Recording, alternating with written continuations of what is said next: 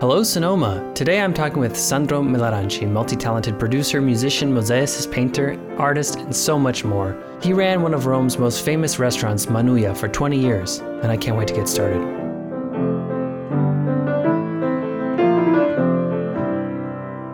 Hello, Sonoma. Welcome back. As I mentioned, my guest today is Sandro Melaranci. He's a man of many talents, a few of which we'll dive into today. We spoke in his apartment in Rome, just a few hundred meters from where Manuia, his restaurant, once stood. Here's our conversation. Hello, Sonoma. I'm here with.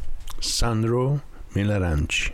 And Sandro, you're a man of many talents. You're a micro mosaicist, you're an author, you're a musician, you're a producer, uh, you're a restaurateur, you're a man of many talents. And I'm so excited to be here with you today. But I'm not a dancer. Not yet. not yet. So, most recently, you wrote a book called Manuia, which is about this very famous restaurant you had in Rome for 20 years, from 1971 until 1991. And this book is kind of a collection of stories from your time starting the restaurant through the restaurant, and it really captures the essence of a cultural moment in Rome's history. What was it like for you to dive into your past and write this book? The reason why I never did it before is because I didn't want to following a nostalgic uh, sentiment of somebody getting old, blah blah blah. But after I was thinking about uh, what period, good period was it, and then uh, I used uh, the story of uh, the name of Manuia, but just to to talk uh, to to describe the good period that we was in Rome, like Cinecittà, which is like Hollywood in the States, uh, was full.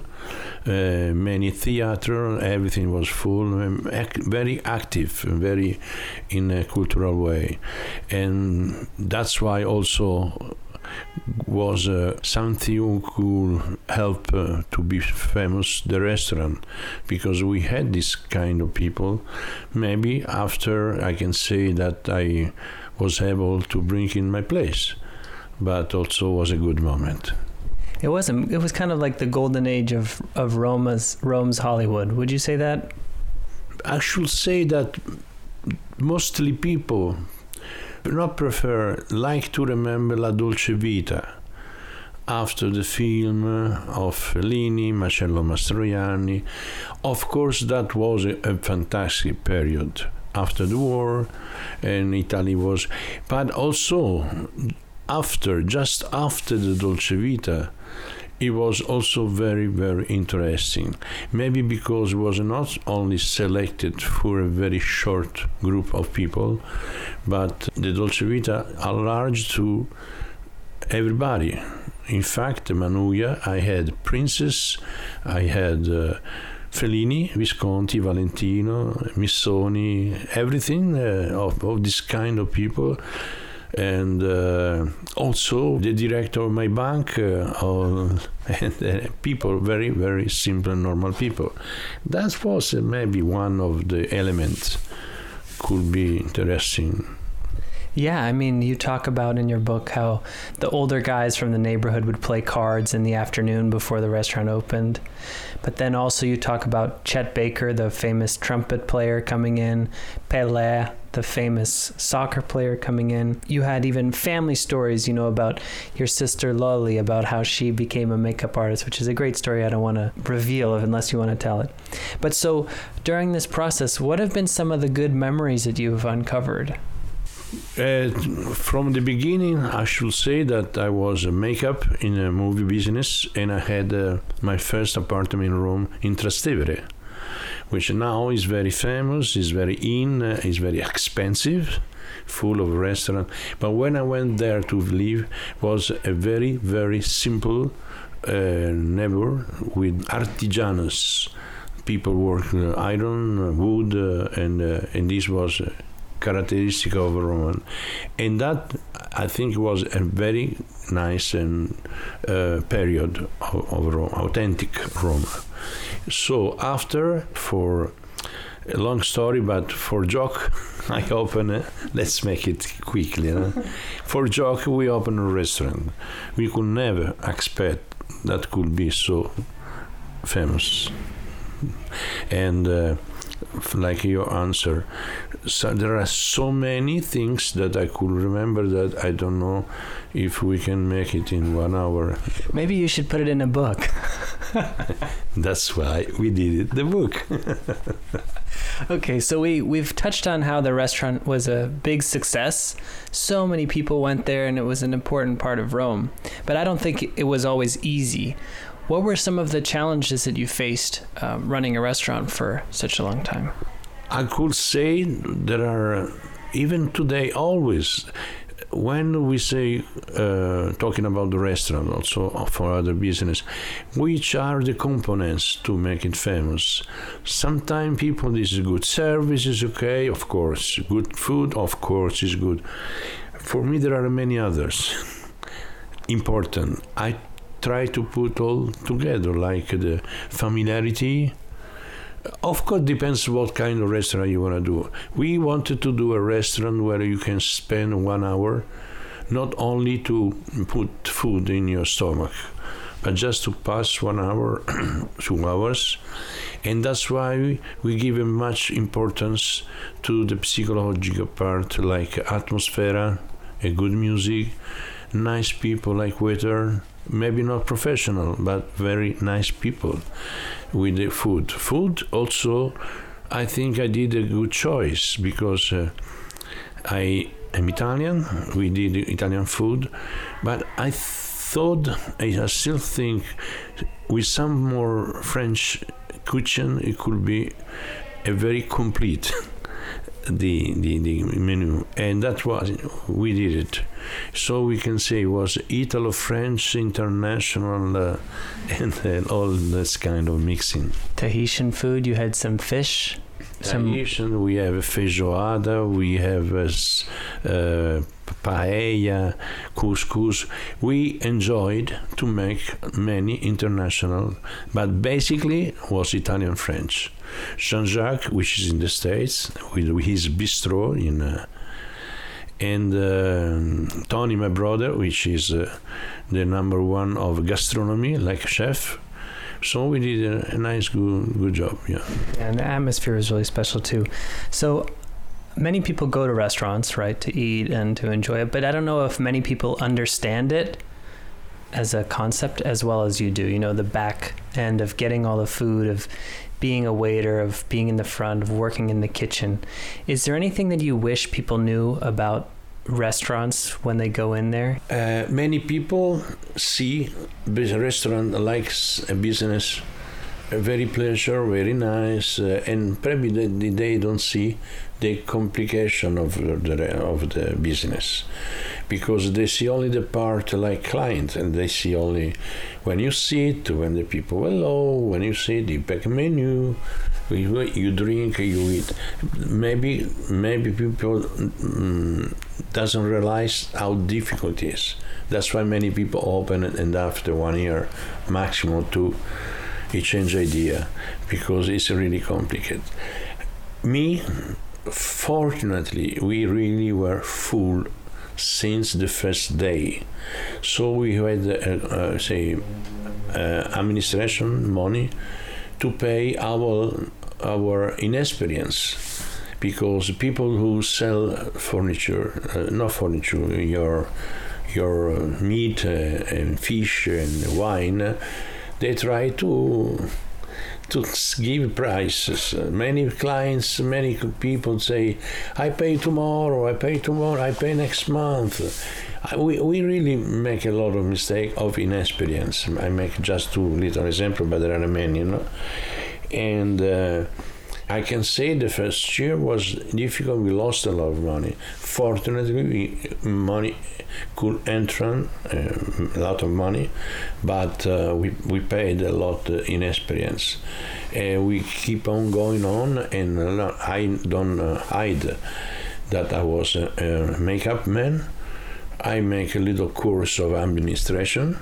I make a little course of, uh, I mean, administration for restaurant uh, also for some gastronomy, somehow work uh, all the part, the chemical part of food, not only recipe.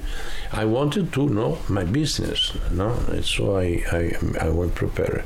But what it's not easy. Restaurant, I think if uh, somebody could make a statistica, it could be one of the ten more difficult business of the world. I'm sure. When you include in all what I'm saying, public relation, cool food, to buy good food, and uh, you know all this is a lot of work. But you did it for 20 years. That's pretty cool. I did it for 20 years. But before that, you mentioned it. You were a makeup artist. You're working uh, in Cinecittà, like the Hollywood of Rome. And I think it's another thing that people don't understand too much. Can you tell us about the role of a makeup artist in the movies? Tell us about what they do, both physically but also on the set. Makeup of cinema Yeah. is something. Theater also is different, but it's very similar. Uh, the makeup of theater is a little more heavy. In a movie, it should be more natural because a pellicola, because filming, theater now people look on far away and they need to be very very heavy. That's why are very different. So they are something totally different from aesthetic like you like uh, I don't know Chanel, uh, uh, all, all places where people they go mm, just make it beautiful, okay? Because we have this part like to make a very nice girl even more beautiful, or men also. This is a part aesthetical beauty, let's call it beauty part.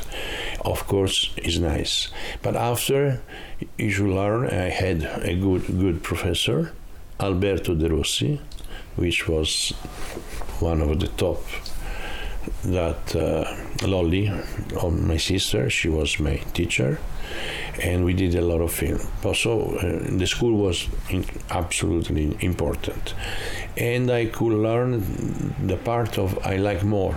I used to like more, which is make the people getting old, like uh, scars, blood, and uh, we call it special effect uh, makeup and that's why it, it, makeup is it's a lot of work. It's not only making nice people, nice, aesthetically beautiful actor. Yeah. Thanks for illuminating that that profession that we don't we don't think about too much. Now I want to take a total turn into a new territory, which is that you have a long and deep relationship with Brazil, starting with the time that you went there when you were 16 or 17 years old and stayed for about 6 months. Can you just tell us about your relationship to that beautiful country, its people and its music? When I was very young, I didn't want to study on university. I want to stop and have my own life my own uh, business. The first step was in Brazil. Was beautiful, was uh, absolutely exciting, and uh, contaminated from, especially from music. There are a lot to say about Brazil. The first trip was uh, absolutely, and I'm uh, a little musician. I used to play guitar. At uh, the epoch, I used to play Beatles, Rolling Stone, Elton John. That was my specialty. But uh, Brazil, that has a sound fantastic, bossa nova, he, he captured me. Also, I love jazz. And then, what happened?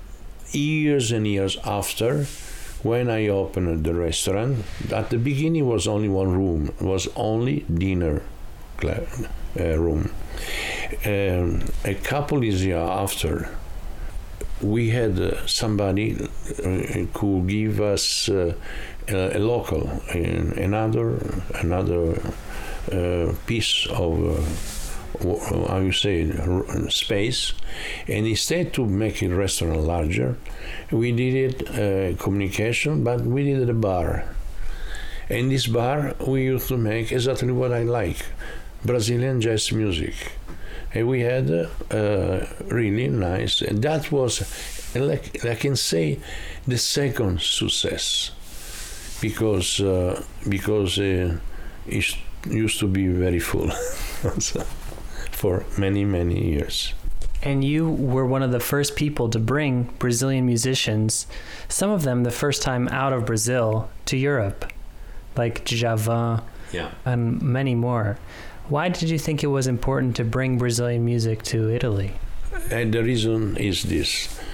After a few years I used to make especially Brazilian music, I could say that I was a specialized like producer, like direttore artistico of of Brazilian music. And then we start to do concert all over organizing. And uh, and I did good good things. I had many many reportage, many many documents proving what I'm saying. And at the point in uh, Rome, we had a very special, like minister Assessore alla Cultura of a culture, that he was doing something absolutely, he did something interesting. He used to organize, he used to give money to organize in Rome, in a big square, in also in a Colosseo, etc., uh, everything of about uh, spectacular. So we had a movie, we have a theater, we have dancing, we have a cinema, a music. Music used to organize, used to give the chance to, to produce jazz, rock, blues, and they called me to make Brazil. So I had the opportunity, I still thanks God for this, to have the, the budget to make in very large places in the opportunity to call the biggest uh, people of uh, Brazilian uh, singer famous Jorge Gilberto, uh, one of the inventor of bossa nova, Gal Costa, Gilberto Gil, Tania Maria, very very famous, George Ben, the País Tropical, Alcione, and this was absolutely absolutely uh, important and beautiful because it makes Sandro more important like producer not only in a little club but also in a, in a largest uh, view of uh, programs yeah. Yeah, and I think one great example of your level of producership and relationships is in the book you tell this story about joking with Chet Baker that you were going to send him to Brazil. And eventually an opportunity came where you were able to make these connections to to bring the famous Chet Baker to Brazil and countless other stories of of Brazilian musicians who came for the first time to Europe and all kinds of different connections. But you have not only created spaces for artists to create with your concerts, with your uh, as you call them, the spectacles and shows, but also behind the boards as a producer, making records, and at the instrument as a musician. You even recently released a new album of your old songs, which is called Setanto Tanta by Sandro Melaranci. What was that experience like of revisiting those old songs in a new album? Many, many years ago, I used to play guitar, I used to play a little piano, and I used to also compose some music. And I keep it all this, this music just in, uh, in a hide it. Because uh, as a producer I didn't want more uh, being the part and artist. I prefer more the other the other side. But recently about the book about for several reasons uh, we decided to take my music go in a little studio not to make a perfect sound but to make it uh, to make a nice five music mine and um, the, the, the, the, the engineer, the people who work of this, they say, let's make a little record on, on digital. And which is uh, Sandro Melaranci is uh, now is all over the platform Spotify, but honestly I don't I don't like too much to propose to propose me like uh, artist. I prefer more the to continue to be the part of uh, to vest the part of a producer or director. Why is that? I don't know. Maybe we can be shine, or, or, maybe for I don't know. Really, I don't know. I do what I feel. I, I like to to take an artist and to make it grow. I don't like to make it grow me as an artist. You understand the difference? But I, I don't know. Explain. Maybe I don't know. Uh, I think there is there are different totally different kind of shyness exists. Probably is one of of them. Yeah, because I don't think of you as a shy guy. You're always the guy who can talk to whoever it is on the street or anything. But that's funny that you prefer to. Many people are aggressive. Many people, even a singer or actor, honestly, if you if you know them, they are shy, and that's why I'm saying there are uh, many phases of shyness. It doesn't mean that you can go in a microphone or a video, but sometimes people are shining and uh, and uh, in a different uh, way. It's a different aspect of being shy, I think.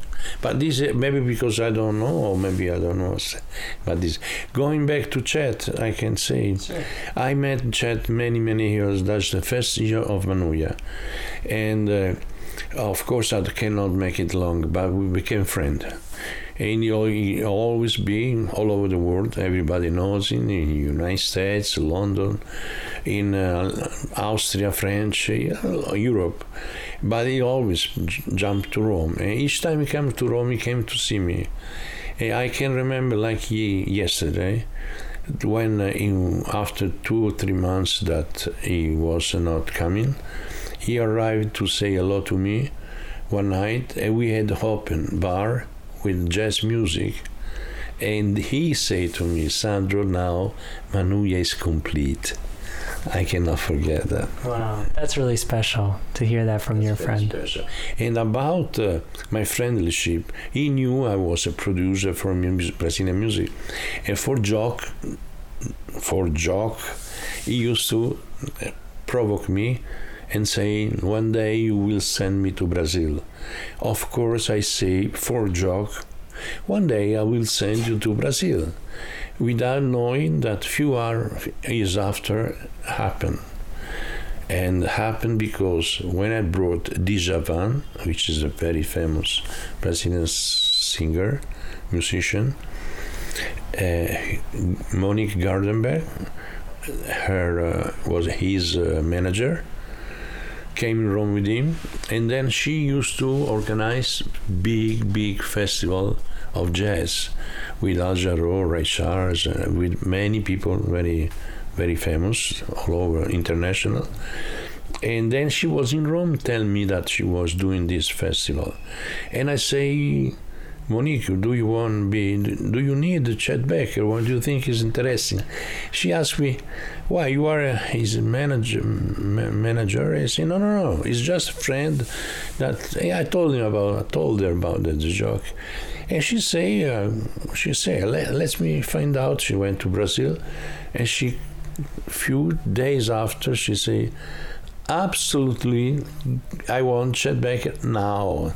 So, it was difficult to find it, but I did it. It was not easy, but I found him to to go Brazil, and he make the only two big show he did in Rio, Rio, and São Paulo it's because uh, of me again. Wow, that's so cool. I think that story highlights how you're able to shine a light on musicians and bring musicians to where they can see, have light shone on them. And, uh, you know, you have a very artistic, a unique artistic eye, whether it's your micro mosaics or your paintings, which have been sold all over the world. But I think your light music project best captures your artistic spirit. Can you tell us more about your light music project? My lamps. Okay. We uh, we lived eight years in Paris, and I was invented something to do. My wife, she's diplomat, and so I used to uh, be with her, and uh, uh I cannot stand it without. Uh, I must do something always. So uh, one day I was in. Uh, this is the real moment that I invented. Invented. I decided to make. I picked a violin in my hand. I had a violin. Say it's so beautiful. Not only the music, the sound, everything you can do, but even aesthetically, it's beautiful. It's also uh, like a body of a woman. I think has something. And then I say, it's a. We should. I can. It's nice to to propose to show him not only for play, but you cannot put the violin on the wall. You know? So I see why not a lamp, and then I, I and that was the first. I take a, a little a little iron, a little pergamene uh, with a note musical. I, I did a, uh, did a paralume. I don't know you say lampshade. Lampshade, and then uh, and then I did it. I met uh, casually in casually somebody has in a gallery that is he loved my my my after I did the trumpet I after, I did other things. And they, he, he proposed me. Most more than propose he provoked me. Because he said "Sandra, I give you two months to make 20 of lamps different. And we make of course different. And then you have uh, and we make uh, we buy champagne and we make a vernissage, we make an uh, exposition. Wow. So we did it in uh, in uh, in uh, Paris, and uh, we sell all. It was a very success, and uh, and I'm happy not not only for the money, but because people like it a lot. And I used to do something international because I made a sitar lamp. I made uh, uh, balalaika, it's a Russian, and uh, everything, mm, any kind, of course, trumpet, saxophone, in uh, Austria. I did a, a nice, a nice, mostly around my site. So this story, I think, highlights another thing that we've talked about over the past few days, which is coincidences.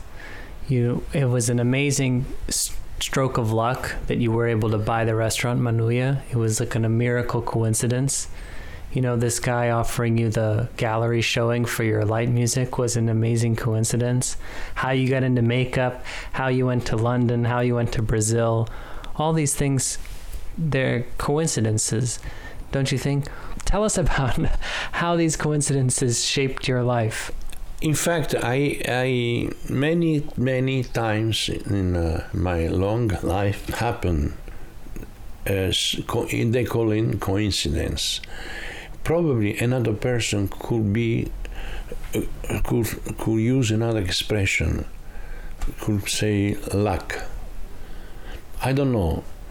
I think also that luck important, but you should go to knock at the door for the luck she doesn't know. No? So uh, the coincidence, I was, I was, uh, maybe I did provoke them. Okay. Uh, otherwise, I don't know other other explanation. For sure, many things happen very very casually, and uh, like Manuia. Uh, Manuia, of course, is a long story, but to make it shorter, we, we I was very happy. I was working very well on many sizes fashions, not only economical, like a makeup. But uh, me and Antonio we say, let's for joke, let's say, open a restaurant. But this was joking. So during those days, somebody, a very old people, man who lives in Trastevere, asked me if I want to buy his uh, old trattoria. it happened, and we did this. That's so crazy. You're talking to your brother about opening a restaurant, and then in the next week, a man says, "Hey, Sandro, I want to sell you my restaurant." Those are typical, uh, say, very, very nice casualty. Uh, maybe it could happen one year after or before, but this happened during the moment we were joking, joking, talking about because I tell you also why. In that period, we used to have a very nice play in a, in our house. A lot of people, mostly mostly of theater, of uh, uh, directors, etc., of uh, movie business. Uh, some after became very famous, somebody, know, but anyway, so that's why we like to have our house full of these people. But also is uh, you know you must buy wine, you must take care of this. That's why maybe joking, we say, let's open a restaurant, at least we make some money. you understand? So it was a really joke that the joke, uh, somebody up there is listening uh, and he also is saying, boys, there is something for you. I love that story so much. Um, so finally, people can probably tell from your accent that you're a real Italian, and maybe they can even tell that you're a real Romano. You're here from Rome, from Italy. And what do you think people? Mm, what do you think people get right about the city and the people of Rome, and what do you wish, wish they knew? In other words, many people think they know what Rome and Italy are like. What are they right about, and what are some things that they don't know? Hmm, that question is a little complicated. As Italians all over the world, we have a fama. We have a, yeah, no? We're famous. So, uh, of course, is big part is true. We like eat. Uh, we like, don't like to work too much. But I won't. I won't say something that maybe I don't know if you agree. I think Italy is in a position uh, geographic that uh, could be a part of responsibility to make some genius. Uh, I don't think it's casual. Michelangelo, Da Vinci, uh, Raffaello, uh, all these big, big, uh, big uh, men uh, of of of sculptures and painting. You know, I don't think. Uh, I think that many people get famous at antique uh, before or after modern, like uh, Ferrari, like uh, Valentino, Gucci, Bulgari. It's not a casual it was in Italy because probably in Italy there is some some let's call it easily energy or or but this i think uh, has something to do the positions of the world italy. Also in the food it's not only like genus, genus like like uh, intellectual way but also uh, like story no? And also like food in, in which sense in sense of that we have uh, from north to south we have 10,000 of kind of vegetables. We have uh, we have a, a, lot of different ex, uh, extremely good quality of things. Uh, then after we can make it working uh, make it uh, produce something simple like a parmigiano we make a San Daniele prosciutto, we make a so but basically we have the ingredients that this Italia, this ground give us to work. And then we did it with our hands la bellissima carbonara matriciana, etc., etc. Well, I think there was something in the soil to create someone like you, Sandro. Thank you so much for being on the show. I thank you, and I'm gonna go to Sonoma to try your wine. Everybody says good, but I must taste. you must. And for everybody who wants a taste of what Sandro is up to, you can go to sandromelaranci.com. Yes. Thank you. Thank you very much. Of course.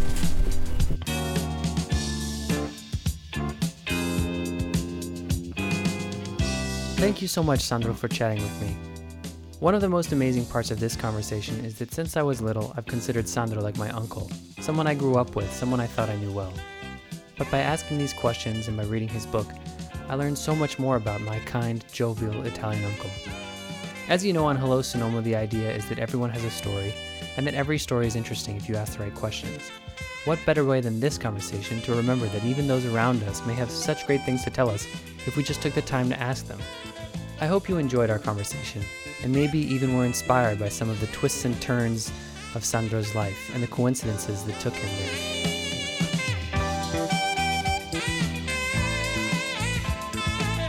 All the music you've heard in this episode is by Sandro from his album 1970-80. You can check it out on Spotify, Apple Music, and everything. You can learn more about Sandro, his book, and his music by visiting his website, sandromelaranci.com. S A N D R O Melaranci. M E L A R A N C I.com, or just check the show notes. In the meantime, though we've reached the end of this episode, remember, it's not goodbye, it's hello, Sonoma.